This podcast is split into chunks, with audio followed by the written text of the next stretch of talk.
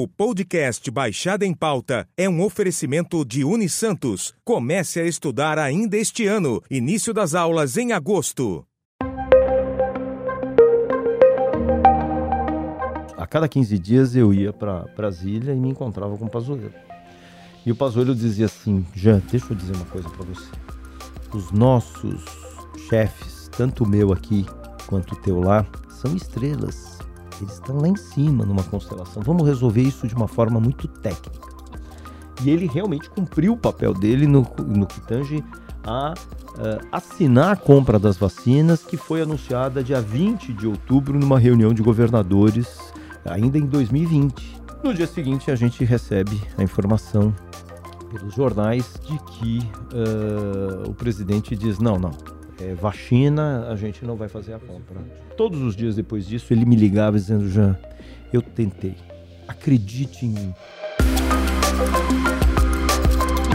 Quando a gente ouve uh, frases desconexas de especialistas, vamos esquecer gestores públicos, uhum. vamos esquecer os políticos, as lideranças políticas. Mas ali nós já estávamos falando de médicos de esfera federal próximos ao presidente da República.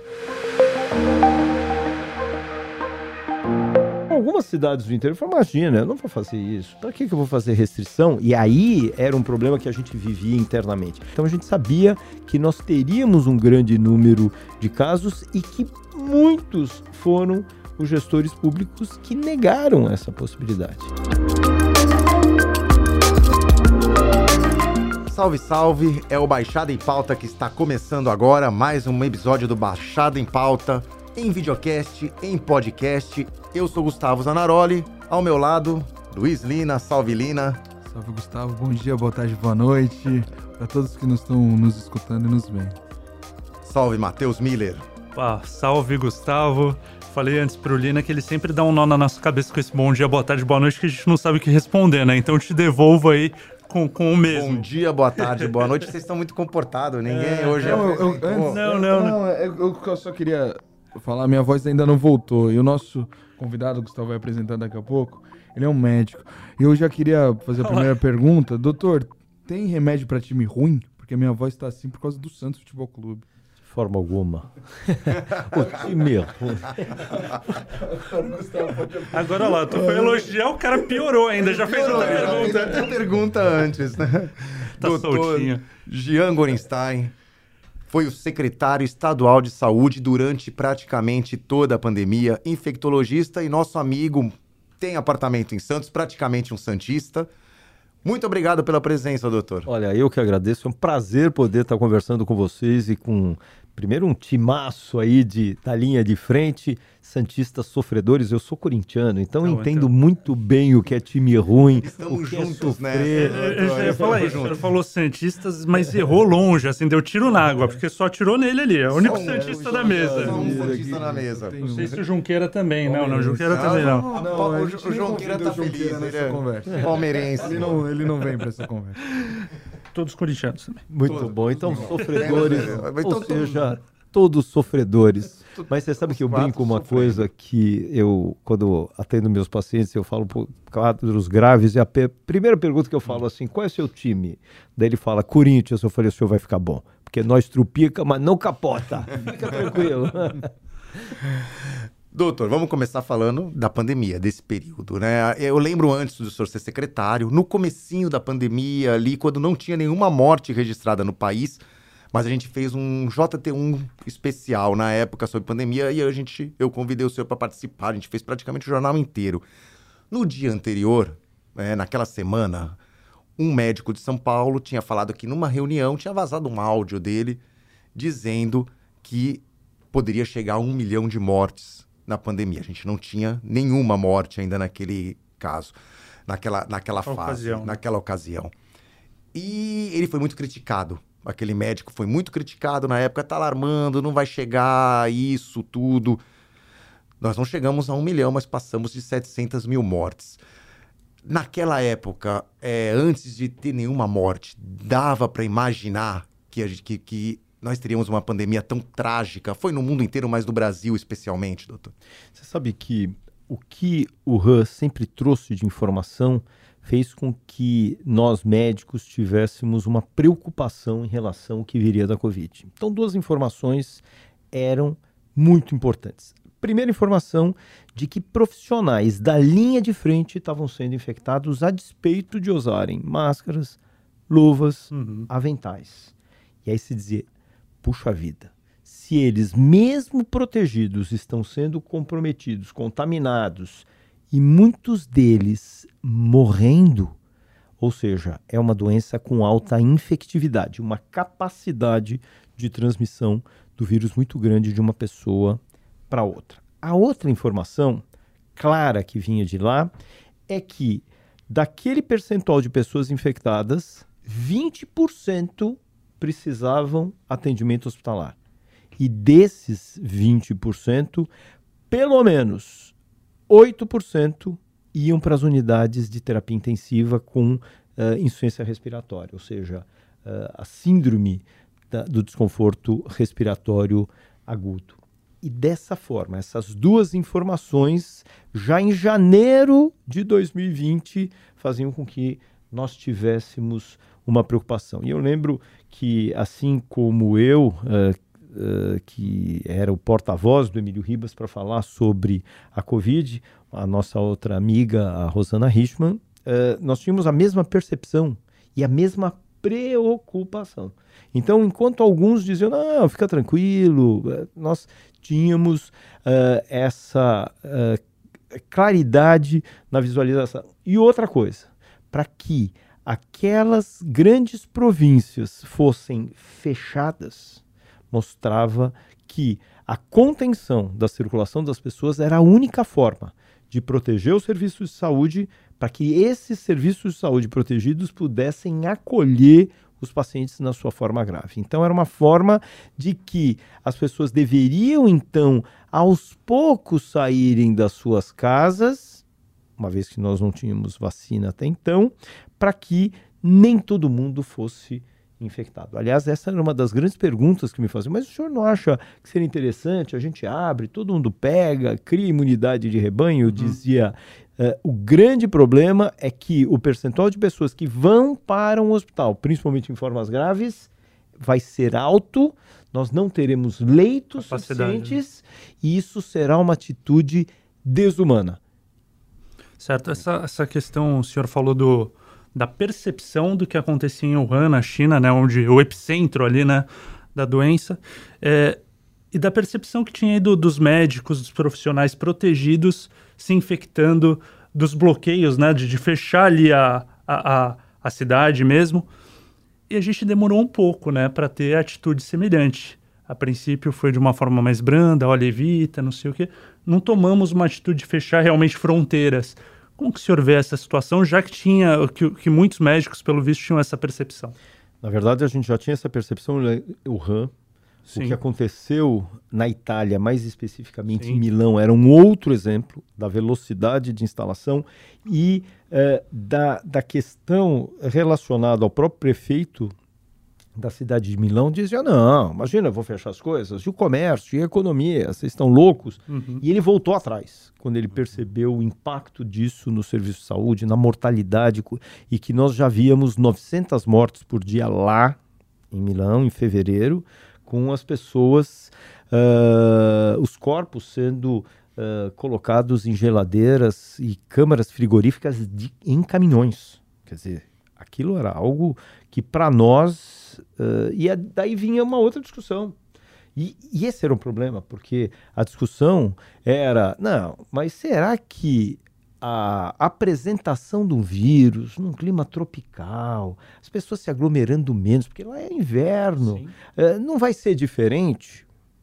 E a gente, de novo, dizia o seguinte: nós tínhamos, assim como ah, a gente falava do co- coronavírus, o coronavírus anterior, que era exatamente responsável pela doença ah, do, do, do, ah, do deserto, com, com climas desérticos e que levava uma mortalidade alta, acontecia nas variantes de temperatura, tanto temperaturas de 40 graus até menos 10 graus Uhum. que assim era o, o- clima eh, no deserto. Então a gente falou, olha, se ele resistiu lá, ele também vai resistir aqui. Adapta, então, né? a, a muta, adaptação né? dele Muta. vai ser igualmente presente. Nós temos que estar atentos. Quando surge o primeiro caso, ah, que foi no dia 26 ou 27 de fevereiro, Foi, foi por aí mesmo. ah, e foi, Seis, né? foi ah, exatamente na terça-feira de carnaval, por coincidência eu estava aqui em Santos, quando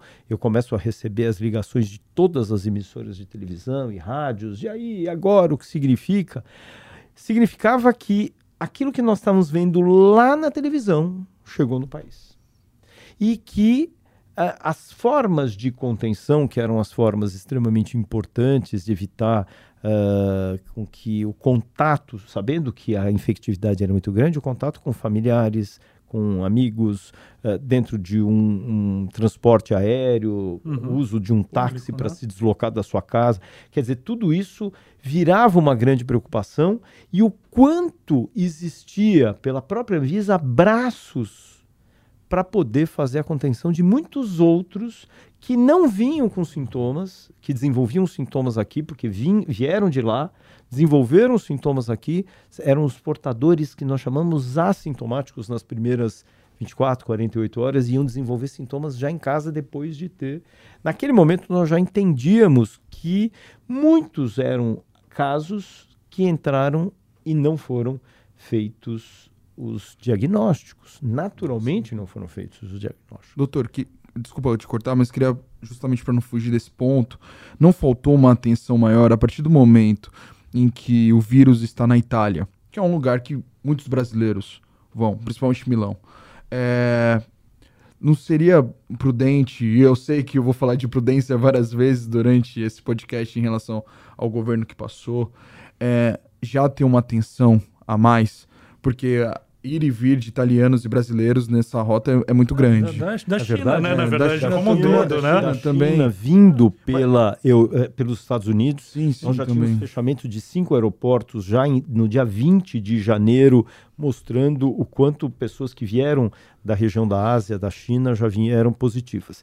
Mas nós precisávamos que as empresas aéreas eh, auxiliassem isso. E as empresas aéreas faziam o quê? Identificavam inicialmente a temperatura, identificavam portadores de sintomas respiratórios e elas eram, ah, dependendo da gravidade, impedidas de viajar ou usar a obrigatoriedade do uso da máscara para se deslocarem. Ah, e dessa forma, então, você tinha como fazer essa contenção inicial. Mas a nossa preocupação já não estava só nesses indivíduos. É como eu disse, eh, alguns eram portadores assintomáticos, entraram em contato com alguém ainda no aeroporto, portanto, não tiveram nem tempo sequer de fazer febre ou sintomas respiratórios, e quando desembarcaram aqui, começaram a ter tosse, começaram a ter febre. Só que até então eles foram capazes de disseminar isso, seja no avião, seja no transporte público, seja na sua. Ah, na sua questão social e eh, profissional, porque voltavam muitas vezes de férias e iam trabalhar. Então isso passava a ser um grande problema. O pior, muitos tinham manifestações respiratórias e iam falando, ah, não é nada, uma gripezinha, peguei, eu estava agora no frio, meu nariz tenho minha rinite, estou com dor de garganta, mas natural, e iam no, no transporte. Então, naquele momento, nós perdemos a, a- a- a- possibilidade, naturalmente, qualquer eh, país teria a perda desse controle eh, e já não, ti, não teria mais fechamento de fronteiras Sim. capazes de eh, prevenir o ir e vir de pessoas infectadas. O senhor foi secretário, o, o Estado de São Paulo optou pelo fechamento, pelo bloqueio, fechamento, né, o fique em casa, né? Só que a voz do governo federal era diferente, era uma postura diferente, dizendo que tinha que ter uma vida normal. É, hoje nós temos aí de resultado de mortes na pandemia, o Brasil é responsável aproximadamente por 10% de todas as mortes e não chega a 3% da população mundial. Para o senhor, é, essa voz dissonante que teve do governo federal com o governo do estadual foi o principal motivo a gente ter uma, uma pandemia tão trágica. Se ela for, a pandemia foi trágica no mundo, mas no Brasil a gente vê por esse resultado que a tragédia foi maior aqui, né? Sem dúvida nenhuma. Eu acho que quando a gente ouve uh, frases desconexas de especialistas, vamos esquecer gestores públicos, uhum. vamos ah. esquecer os políticos, as lideranças políticas. Mas ali nós já estávamos falando de médicos de esfera federal próximos ao presidente da República e de comissões científicas dos estados, especialmente do estado de São Paulo, que nós tínhamos o comitê de contingência. Uhum. Que, formado exatamente por professores, livres docentes da, da Unicamp, da, da USP, uh, da Escola Paulista de Medicina, dos melhores e maiores hospitais uh, do país, dizendo: nós temos que fazer as restrições e contingências seguindo exatamente aquilo que o RAN fez. Isso é premente para nós protegermos nosso serviço de saúde e podermos acolher as pessoas nos ambientes hospitalares, principalmente as formas graves. Mas o outro lado dizia: não, imagina, isso não tem uma grande preocupação, é uma gripezinha e as pessoas podem sim estar circulando, porque afinal de contas o comércio. O que, que, nós vimos naquele primeiro momento? Que o epicentro no Brasil, ou, uh, no Brasil, mas especialmente no estado de São Paulo, foi a Grande São Paulo, mais especificamente o município de São Paulo. Porque eram aquelas pessoas que tinham melhor poder aquisitivo que estavam no exterior. Uhum. E de forma muito gradual, isso foi se capilarizando, promovendo a interiorização da pandemia. Então, algumas cidades do interior falaram: imagina, eu não vou fazer isso. Para que, que eu vou fazer restrição? E aí era um problema que a gente vivia internamente. Quando a gente já dizia para aqueles, aqueles municípios estejam atentos, porque essas pessoas uh, estão vindo para esses grandes centros, estão se infectando e as pessoas voltavam muitas vezes para suas residências depois de um trabalho, depois uh, de férias aqui uh, na capital ou na grande São Paulo e voltavam então para o interior. Então a gente sabia que nós teríamos um grande número de casos e que muitos foram os gestores públicos que negaram essa possibilidade. Porque é óbvio, isso vai acontecer até quando você tem um paciente e dois médicos. Um diz assim: olha, é gravíssimo, nós temos risco de vida. E outros imaginam, ele está ótimo, ele vai ficar bem, eu vou dar um remedinho e ele vai. Qual dos dois você, como familiar, vai depositar a sua confiança e esperança em alguém que diga: não, está tudo bem. Mas dependendo da condição, quando é grave, nós também temos que ser honestos: olha, é grave, vamos ter que fazer o possível e o impossível para podermos garantir a vida. E assim foi feito. Uh, os próprios gestores que inicialmente se negaram começaram a perceber uh, o comprometimento do seu sistema de saúde e, e a população começou, pelo amor de Deus, feche. A própria população cobrava desses gestores, dizendo: feche, as pessoas vão morrer desassistidas. Porque em determinado momento isso foi se aproximando também dessas pessoas que defendiam né, é, é, o lado oposto, né? Era uma opo oposição aí a, a, a, fechamento, aos bloqueios. Queria saber é, do senhor que trabalhou aí à frente do governo de São Paulo, principal é, é, governo aí de embate com o governo federal, é, os bastidores dessa, dessa, desse conflito, né? Você pega aí o, o, o, principal estado aí do país, né? O, mais rico, todo dia na televisão, todo dia em coletiva, batendo no oposto aí do, do, do governo federal. E eu queria saber como que era dar, levar uma informação e receber uma contra-informação. É, só pegando um gancho da, da pergunta do Matheus, o que foi pior nessa, nessa questão toda de governos? A desinformação, o negacionismo ou simplesmente o fato de ter que falar a verdade e, de, e contradizer aquilo que um, um outro, o, no mesmo país, um governo dizia e o outro dizia outra coisa? É, é foi absolutamente lamentável a gente ter essas distócias de informação. Eu acho que o grande problema era você trazer as, as informações com cunho científico, conhecimento daquilo que você está falando, daquilo que a gente via, porque uma das coisas que me fez aceitar uh, ser gestor do Estado de São Paulo na área da saúde pelo governador João Dória era poder continuar na linha de frente. E eu falei, eu quero continuar. Tanto uh, no, no, no, Hospital Albert Einstein, ao lado do, do. e no consultório. E ele disse: sim, faça isso.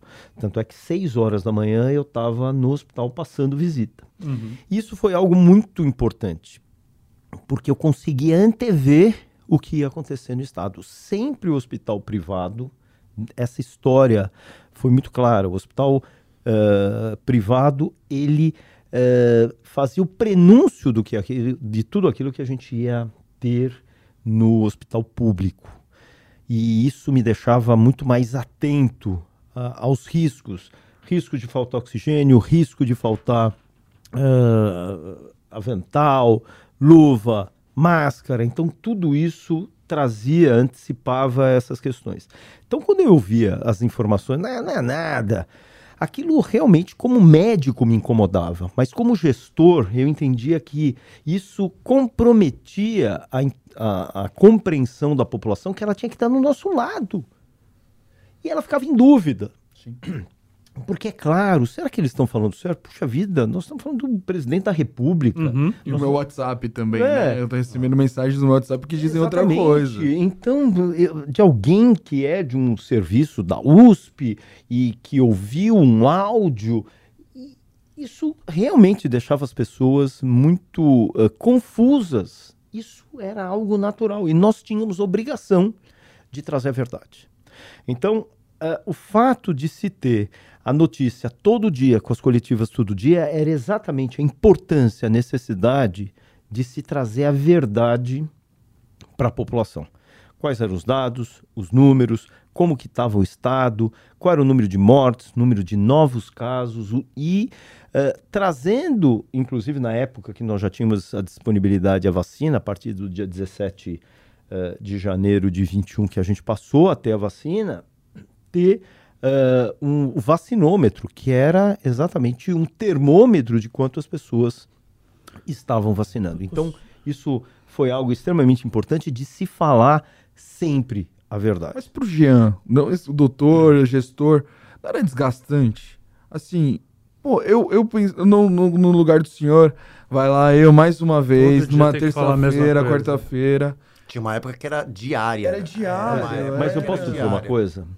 As pessoas paravam sim. tudo que elas estavam fazendo para assistir essas sim, coisas. Sim, sim, fato. Ah, porque elas queriam essa informação. E era o nosso dever trazer as informações. E nessas informações, a gente trazia muito a verdade. Eu lembro, na segunda onda, quando uma jornalista da Globo virou e disse assim: Doutor Jean, nós estamos com 500 pessoas morrendo todos os dias pelo menos há uns cinco dias, o senhor acha que nós teremos maior número de mortes? Eu disse: olha, nós estamos aumentando o número de leitos, estamos distribuindo os aparelhos, os respiradores ainda entre as nossas 645 uh, cidades do estado, mas infelizmente, maior número de casos de mortes, especialmente, irão acontecer. Imagine o impacto disso. Isso virou um lead. Sim. Todo mundo dizendo, mas ele é louco. Cinco dias depois, nós tínhamos 1.200 pessoas que morriam por dia exatamente pela forma grave.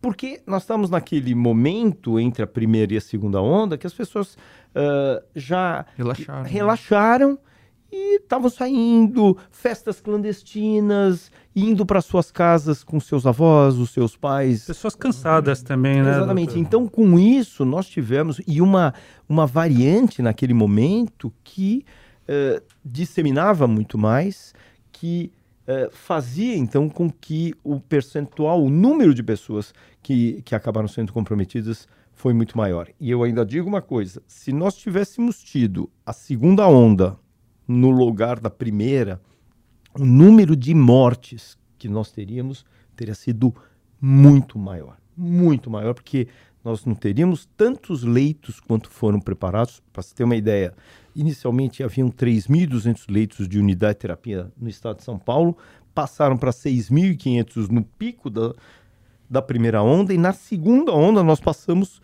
para 14.500 leitos. Quer dizer, nós sabíamos muito mais rápido, agilidade do que de resposta Como se organizar. do que na primeira onda. conhecimento da própria doença, né? E o- Porque era muito novidade naquele começo, né? É. Relembro daquela entrevista, não era uma entrevista, né? Mas uma, uma fala do Drauzio Varela que ele falava realmente que a doença não seria tão grave.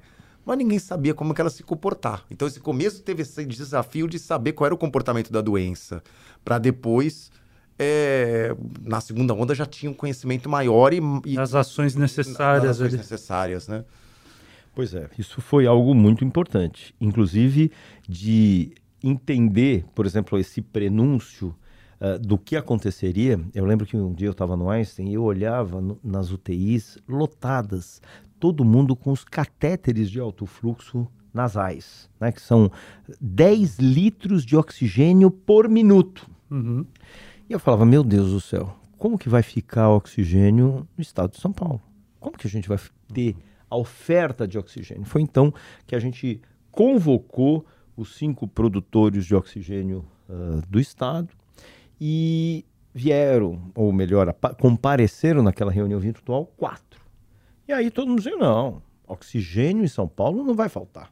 Fique tranquilo, tá tudo bem, aqui não teremos problema de oxigênio. E eu dizia, vamos lá, coloca o nome das empresas de, de quem falou isso, mas eu vou ouvir o quinto. Eu tenho certeza que nós vamos ter problemas. Aí, no dia seguinte, pela manhã, o quinto participou de uma reunião pessoal comigo e ele disse assim: não, o problema não é que vai faltar oxigênio. O problema vai ser na distribuição. Nós não temos cilindros suficientes e aquelas cidades com menos de 20 mil habitantes dependem de cilindros de oxigênio, não aqueles grandes tanques que o caminhão conecta e, e, e acaba deixando oxigênio para 100 leitos por uma semana. Então essas cidades dependem de cilindros. E o problema é que muitas vezes a gente leva o cilindro para eles lá e eles, quando o caminhão está voltando a 150 quilômetros da origem, eles ligam, olha, tem quatro horas para os cilindros acabarem. Ou seja, ele não tem cilindro para voltar cheio e também não tem uma questão operacional logística. Daí naquela hora, uh, nós, eu recrutei o, o conselho que nós tínhamos, que era do, do Conselho Empresarial Solidário. O Conselho Empresarial Solidário deu mais de um bilhão de reais em serviços, em dinheiro, produtos e equipamentos, inclusive ajudando na própria vacina e no, na, nos próprios equipamentos do Butantan.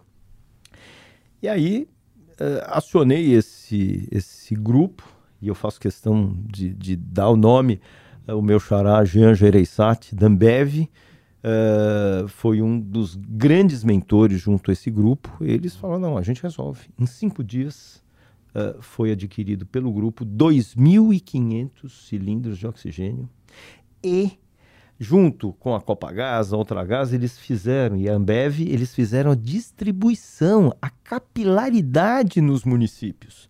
E esses cilindros iam como vasilhames de refrigerante, iam cheios Uhum. e eles pegavam vazio. E a pergunta é, faltou oxigênio em São Paulo? Não faltou. Não faltou. Não faltou. Então, isso foi muito importante. Quer dizer, essa forma de olhar e de entender que antever o problema e, uh, e, e o Dória tinha uma coisa muito clara, lúcida. Ele falou: Eu não quero problemas, eu quero solução. Foquem na solução, não me tragam problemas.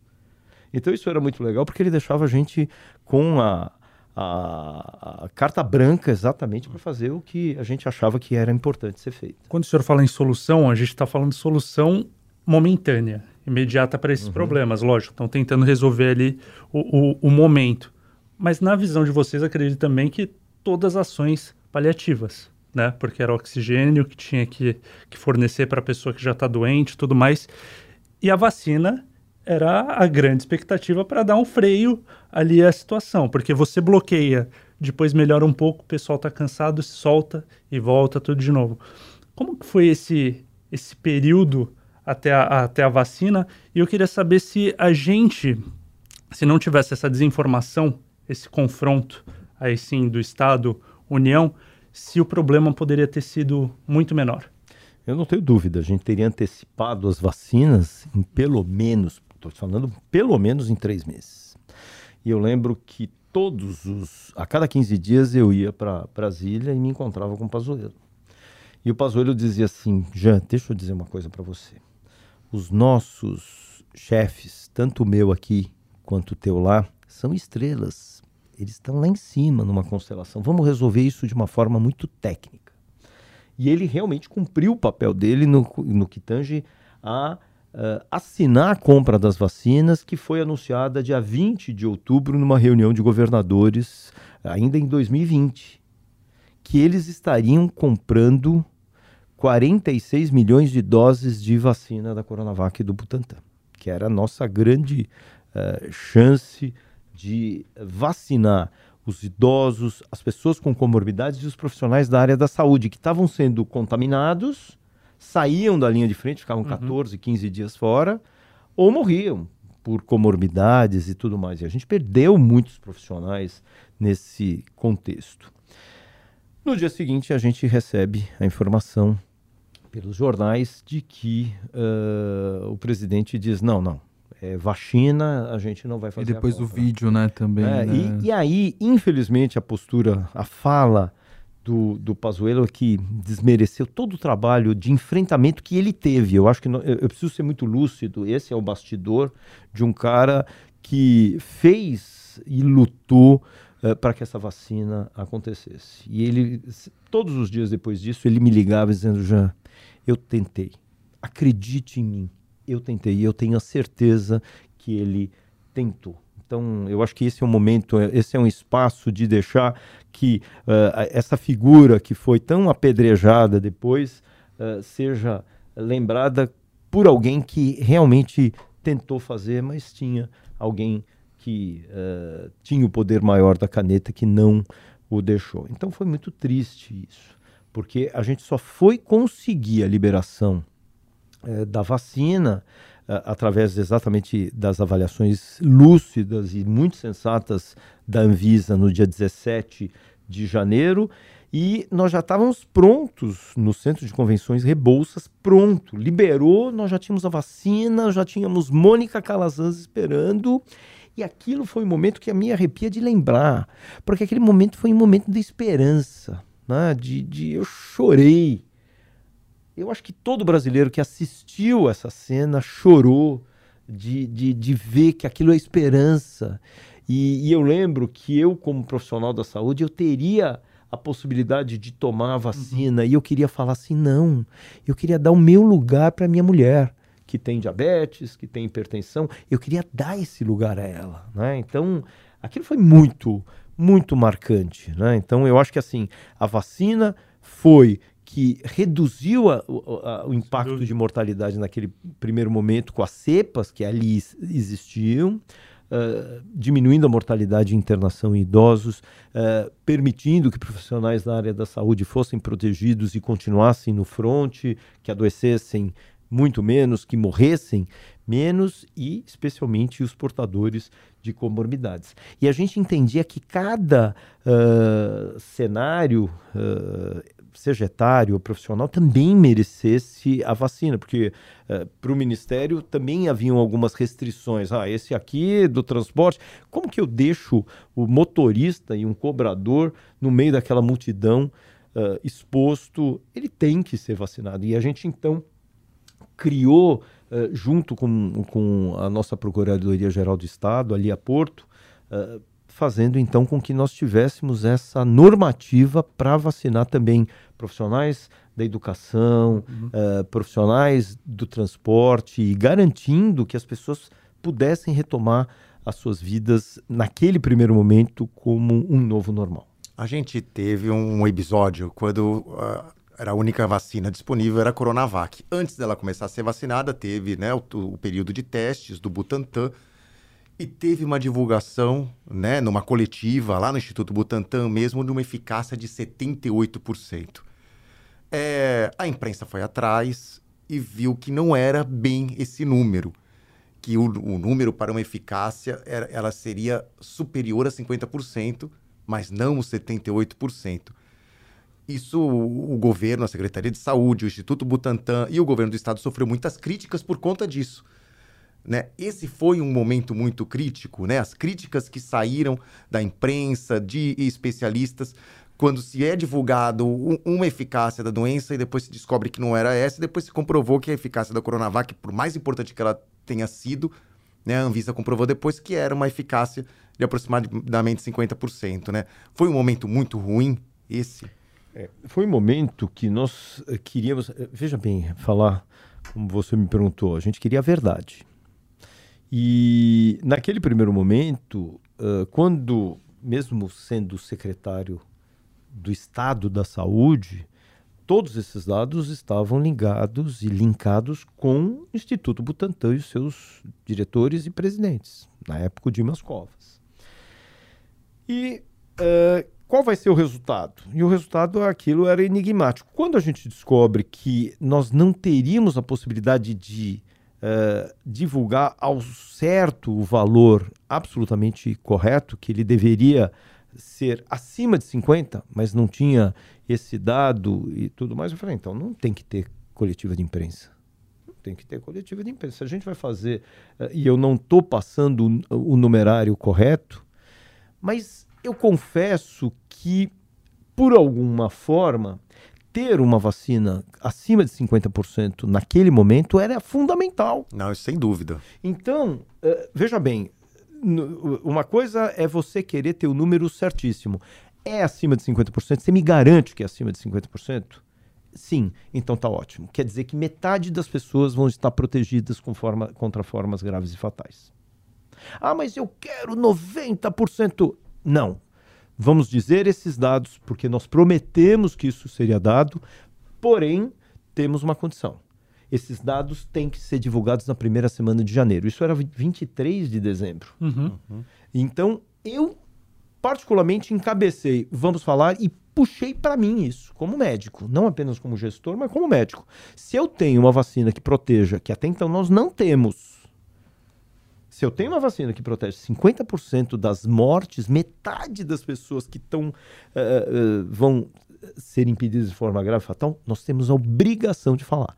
Mas nós temos a obrigação, vou te dar um prazo, Dimas, para a gente uh, trazer todos esses dados. Foi nessa época que eu liguei para o governador João Dória. Governador, está acontecendo isso, isso, isso. Nós uh, precisamos fazer uma coletiva de imprensa no início do ano. E eu gostaria muito que o senhor, então, encabeçasse essa questão para que esses dados sejam divulgados e nós não deixemos nenhuma, nenhuma aresta de, de, de credibilidade na vacina.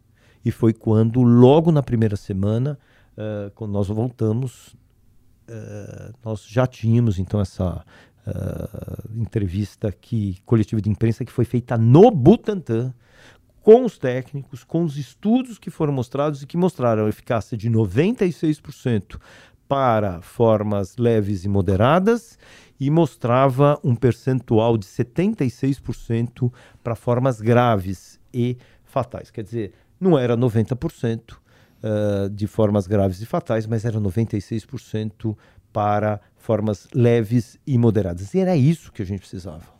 E foi isso que fez com que as pessoas entendessem a, a, a veracidade dos fatos. Nós sempre precisamos trabalhar com a verdade, mas eu também não poderia deixar uh, como gestor e representante do governador naquele momento. Mais do que isso, que a gente não trouxesse essa mínima informação, que era os 50%. Por isso que eu puxei para mim. Falei, quem vai responder sou eu. Tive críticas? Tive. Dos meus colegas? Sim. Mas eles também não tiveram a sensibilidade de entender: olha, os dados virão, mas nós já temos 50%. Então, olha, já é um grande uhum. passo. E... Mas confesso que não foi fácil. Não foi fácil. Recebi muitas retaliações. E no final a população queria uma vacina, né, uma doutor? Vacina. Aliás, eu digo para você, ninguém queria saber se era 50, 60, é. 70. É, eu, eu acho que isso uma... passou a ser um certo desserviço. Eu... Isso aproveitou e criou-se um viés para os oposicionistas, às vezes, tá vendo? Lembra o nosso... Ah, ah, só, só complementando, acho que também a pandemia criou algumas coisas que não se existia antes. Principalmente saber da fábrica da vacinação. É, China, se era da Índia. De qual país que vinha. E outra coisa, só falando de vacina, eu queria saber do senhor como o senhor viu depois com a CPI e tudo mais. É, e também em, alguns municípios que aconteceram, a corrupção na pandemia. Quando prefeitos, governadores e até governo federal é, aproveitaram de algum, de algum momento para ganhar sobre uma doença que matou 700, mais de 700 mil pessoas. Pois é, é muito triste, né? Quer dizer, quando você tira da saúde, alguém vai deixar de ser assistido e acolhido, vai faltar lá na ponta. Uhum. Por sorte, o governo federal também, assim como o próprio governo estadual trouxe muitos recursos e que felizmente ninguém ficou desassistido, nem naquela época que nós tínhamos os, uh, os embargos que foram feitos em relação aos kits de intubação que foram confiscados pelo governo federal, lamentavelmente. Mas, uh, de toda forma, é lamentável, seja isso na saúde, seja na educação, seja em qualquer lugar. O dinheiro público ele tem que ser olhado como algo uh, absolutamente sério e empregado da forma mais técnica possível. Técnica e adequada. E o senhor teve que aprender, assim, acredito, na, na marra, né? Nessa situação toda da pandemia, que eu acredito quantas estações, quantas o senhor teve que lidar ali diariamente, né? Mas isso foi muito importante, né? Porque eu até então era, eu brinco que nem síndico do prédio eu era, né? Então eu era médico. Mas eu acho que assim, a gente tem essa questão do que é correto, do que é, do que é não correto. Oh, vamos fazer, dá um jeito. Não, não tem jeitinho. É, é como a licitação manda, até porque nós tivemos muito apoio do Ministério Público, muito apoio do Tribunal de Contas do Estado. Então, isso mostra o quanto uh, todos esses trabalhos foram feitos de uma forma muito clara, lúcida, aberta e com o apoio desses órgãos que foram fundamentais para que a gente pudesse exercer a assistência da população de uma forma muito correta, digna, como a, população merece. Essa questão, a gente estava falando da, da vacina, 50% que o Gustavo levantou, Juliana falou da importância de vacinar, o senhor falou sobre isso, né? Depois veio a, a questão de Serrana, né? Que, que o governo do estado resolveu aplicar logo em seguida. Ali foi justamente uma tentativa, então, de resposta a essa situação aí, uma questão, talvez uma crise política, se a vacina é eficaz, se não é, porque foram dois meses, se eu não me engano, na sequência que veio essa ideia. Foi uma resposta justamente para um, um, um cala-boca ou não? Não, não. O, o, projeto S, que era o projeto Serrana, exatamente porque é, o pessoal da cidade se dispôs a fazer isso, era de mostrar assim, puxa vida, se a gente vacinar toda a população, Sim. vamos avaliar qual é o tipo de resposta, principalmente porque essa população uh, usa Serrana como uma cidade dormitório e vai para Ribeirão Preto para trabalhar. Sim, lembro, lembro. E, e, vamos ver, se a gente imunizar, será que isso diminui a, a infectividade? Será que a gente vai poder tirar de forma mais precoce, imunizando todo mundo mais precocemente as máscaras? Então o projeto era um projeto científico mesmo. Uhum. O cunho não era político, mas científico. Trazendo só também aqui para a nossa região, como que o senhor via, né, o governo do estado via aí a região da Baixada Santista, o Porto de Santos. Como que, que era lidar com isso? Era uma preocupação também? São Paulo, você, você já disse que no começo ali São Paulo recebia muita gente fora, tem os aeroportos, né? O principal, principal porta de entrada do país, São Paulo, Rio de Janeiro também e Santos com Porto. A questão do turismo também, né?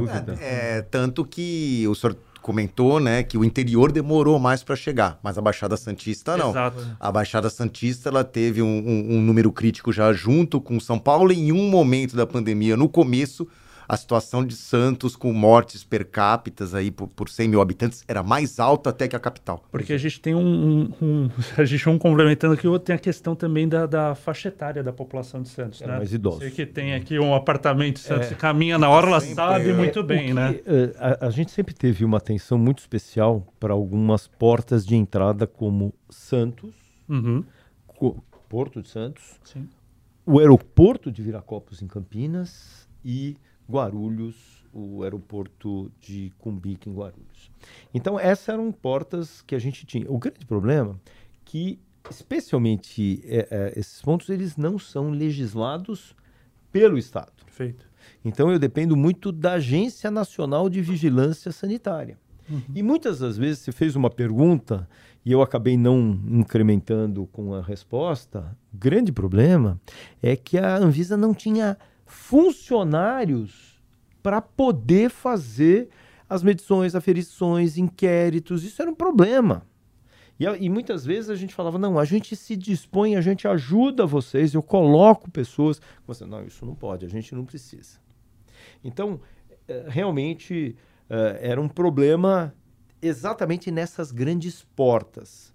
Porém, nós tínhamos uh, gestores ali, como o Adriano Catapreta, aqui em Santos, um grande parceiro da Secretaria de Estado, junto com o Rogério Santos, que a gente estava sempre nas tratativas de ampliação de número de leitos, hospital dos estivadores, hospitais de campanha. Isso era muito importante, até porque melhorar a condição da saúde de Santos era que Santos também nos ajudasse com outros hospitais ou uh, outras unidades da Baixada, seja uh, Guarujá, seja Itanhaém, seja registro, muitos casos de registro quando vinham para cá, Cananéia, o Ilha senhor, Comprida. Senhor, vou ter que cortar que eu lembrei agora que em determinado momento da pandemia houve uma crítica ao governo de São Paulo porque também teve a questão de trazer moradores de São Paulo para cá. Teve uma passagem dessa que assim a uhum. população aqui se assustou com isso justamente por essa questão. Se porta de entrada, o epicentro está lá, a gente está abrindo leito aqui, com uma população envelhecida e vão vir é, é, pacientes de lá para cá. É, o problema não era esse só. O problema era diferente. Nós tínhamos que fazer as barreiras sanitárias. Vocês vão lembrar da barreira sim, sanitária, sim, sim, que era para impedir o cara falar assim: bom, eu estou em home office, eu vou para Santos, uhum. eu vou dar uma andadinha na praia. E a gente fala: cara, não pode. É.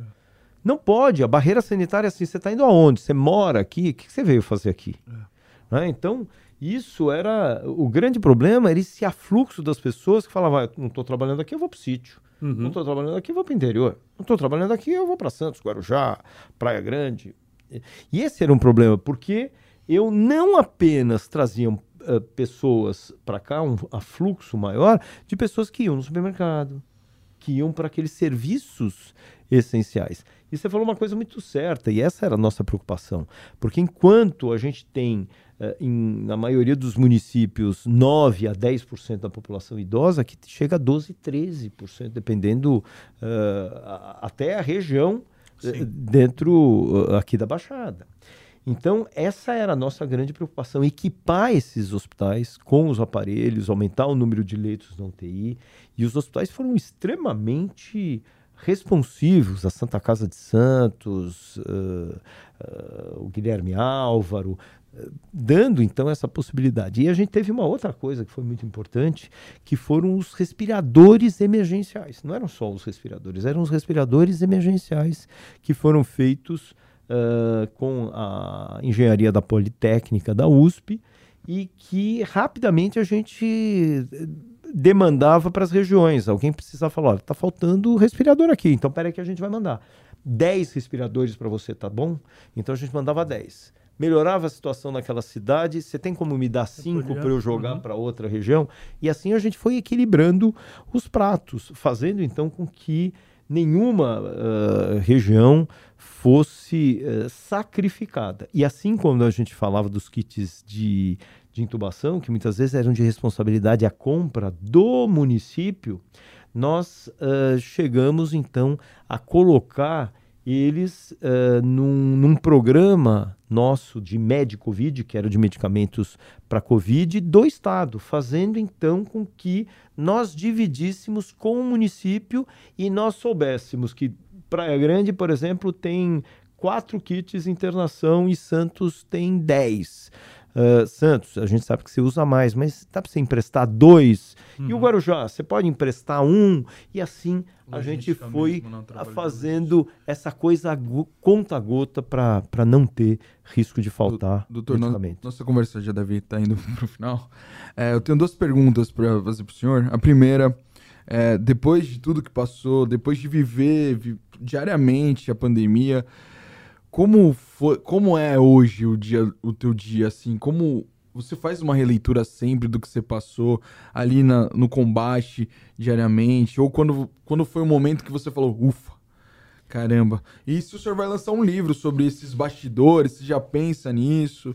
Olha, não? eu acho assim, quando acabou no dia 31 de janeiro, uh, desculpa, 31 de dezembro uh, de 2022, eu fiz, ufa, dever cumpridíssimo.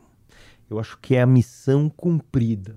Realmente, uh, eu vou dizer que nenhum secretário de Estado da Saúde viveu o que eu vivi em São Paulo, ou que os meus colegas nos outros 26 uh, estados viveram. E vai ser difícil viver de novo, né? É, nesse século, acho que a gente vai esperar mais 100 anos, que nem a gripe Não, espanhola, se Deus quiser. Mas, com certeza, com muito mais ensinamentos, muito mais legados.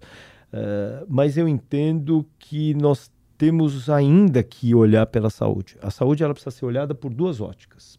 Uma ótica é entender que nós temos outras epidemias acontecendo dentro do, dos embaixo dos nossos olhos, uhum. que é de obesidade, que é diabetes, que é hipertensão e que eh, nós precisamos fazer com que os municípios entendam um papel importante e o Estado tem que apoiar ação desses municípios, eh, identificando quem são essas pessoas, para iniciar de forma precoce o tratamento, para que menos gente esteja sendo internado com infarto, com AVC, que é o derrame, ou que eh, evolua com câncer.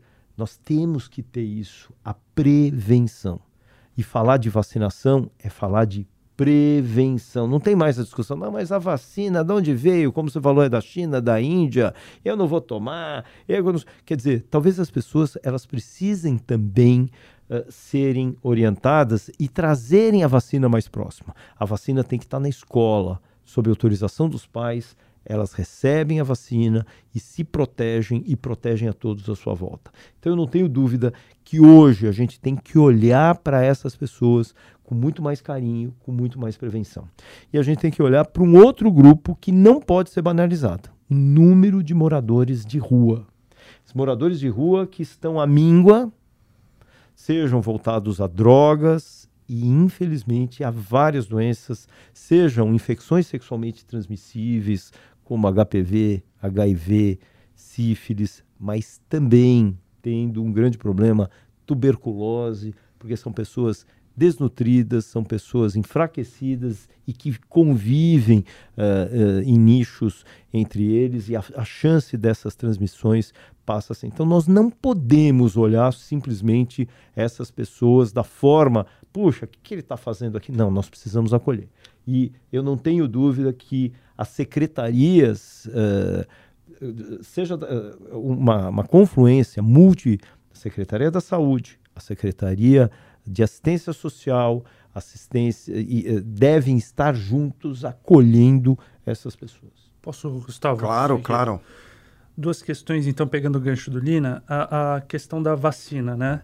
Que virou, acabou virando um tabu, o senhor mencionou aí em determinado momento. É, muita gente deixou de se vacinar e isso por na pandemia, né? Isso refletiu em outras situações, na prevenção de outras doenças, né? Queria saber é, é, como que o senhor observa hoje a questão da vacinação, se isso já foi, já está retomando aos poucos, pessoal vacinando, preocupado com isso, e o que é a Covid hoje para o senhor? O cenário que a gente está no atual momento, como que o senhor observa a Covid? com a vacinação já, com todas as medidas de prevenção, porque as pessoas estão. Não tem o um novo normal, voltou ao normal. Já estamos sem máscaras, é... tempo esfriou, as pessoas estão gripadas e não usando máscaras. É... Como que o senhor observa hoje esse cenário? Só pegando, mas eu acho que teve o... a gente tem uma pequena, um pequeno lição assim, que eu ainda vejo pessoas que estão gripadas, elas colocam a máscara. Sim, né? algumas. É, mas virou uma é, questão é, virou, também virou, virou. de saúde, eu acho. Virou. Né? É, eu não tenho dúvida que nós mudamos muito os nossos hábitos. Uhum. Acho que as pessoas elas se sentem até constrangidas de entrar num um ônibus, no metrô, tossindo, esperrando sem máscara, porque todo mundo já olha assim, né? Uhum. Quer dizer, opa. Então, é, é, as pessoas, elas adquiriram uh, uh, o que a gente chama uh, etiqueta respiratória. Lembra que a gente falava de como tossir, co- né? Uh, de higienizar, porque você não vai tossir e pôr a mão uh, naqueles corrimões de uma escada rolante e tudo mais. Então as pessoas se sentem também constrangidas. Elas mudaram os seus hábitos, elas sabem que elas estão sendo muito mais olhadas e criticadas se elas não fizerem isso. Uhum. Mas é como você falou, as pessoas têm que entender que certas coisas devem ser mantidas para alguns. Então, por exemplo, estamos vacinando? Estamos vacinando. Eh, estamos idealmente vacinando? Não. A gente já não estava idealmente vacinando antes da Covid. Então, para ter uma ideia, de 2017 para cá, a gente já começou a ter diminuição da vacinação de pólio, diminuição da vacinação de sarampo. Isso acabou sendo um grande problema, trouxe um grande impacto aí nessas doenças. Voltamos a ter um período sarampo, não tivemos pólio ainda, mas nós temos 50% de vacinados para pólio, Uhum. quando na verdade o nosso alvo 90%. E essa questão que eu apontei no final, como que o senhor observa hoje a doença? O que, que é a Covid para o senhor no atual cenário? E nós vivemos num mundo globalizado. Novas cepas virão. Se ele encontrar uma população vulnerável, mais pessoas vão adoecer. E mais pessoas vão morrer, principalmente aquelas que sempre morreriam em situações de doenças como essa, como idosos, pessoas com problema na sua imunidade, comorbidades. Esse é o problema.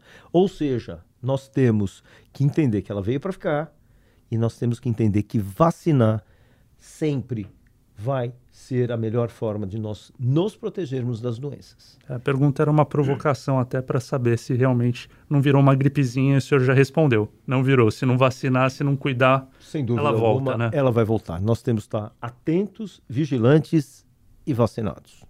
Dr. Jean Gorenstein, muito obrigado pela presença, por todos os esclarecimentos aqui no Baixada em Pauta. Olha, eu que agradeço, é um prazer estar aqui, me sinto muito em casa, tossi, bebi, foi ótimo, me senti muito à vontade, como sempre me sinto no grupo Tribuna. Muito obrigado. Muito, muito obrigado. Sempre atendeu a gente. Muito Antes bom, de ser secretário, durante o período da secretaria e depois e nesse nunca se negou agora, a atender a gente aqui na TV muito Tribuna bom para esclarecer. que a gente dá também esse, essa outra perspectiva, né? O, o, o pós, não podemos dizer ainda que é um pós completo, mas assim, o, o que o senhor viveu ali dentro, trazendo um pouco desses bastidores, dessas conversas, acho que foi muito. Agora você é falou do muito, né? livro. Um dia eu faço esse livro. Eu acho que eu ainda preciso resolver algumas. Eu acho que hoje fazer um livro, pô, de novo a gente vai falar de pandemia. Ai, que chato. Então eu acho que as pessoas eh, querem esquecer um pouquinho disso. Mas talvez eu faça um livro o que eu aprendi com a pandemia. Né? Porque eu acho que foi um ato de resiliência e foi olhar exatamente eh, a solução, não o problema. Isso aí. Obrigado, viu, doutor? Eu que Muito agradeço. Legal o papo. Beleza. Isso aí, Baixada em Pauta volta semana que vem. Acompanhe a gente em todos os tocadores de áudio, aplicativos de áudio. E também o Baixada em Pauta está disponível em videocast, tanto na página do Jean Santos, como no Facebook da TV Tribuna. Muito obrigado. Até semana que vem.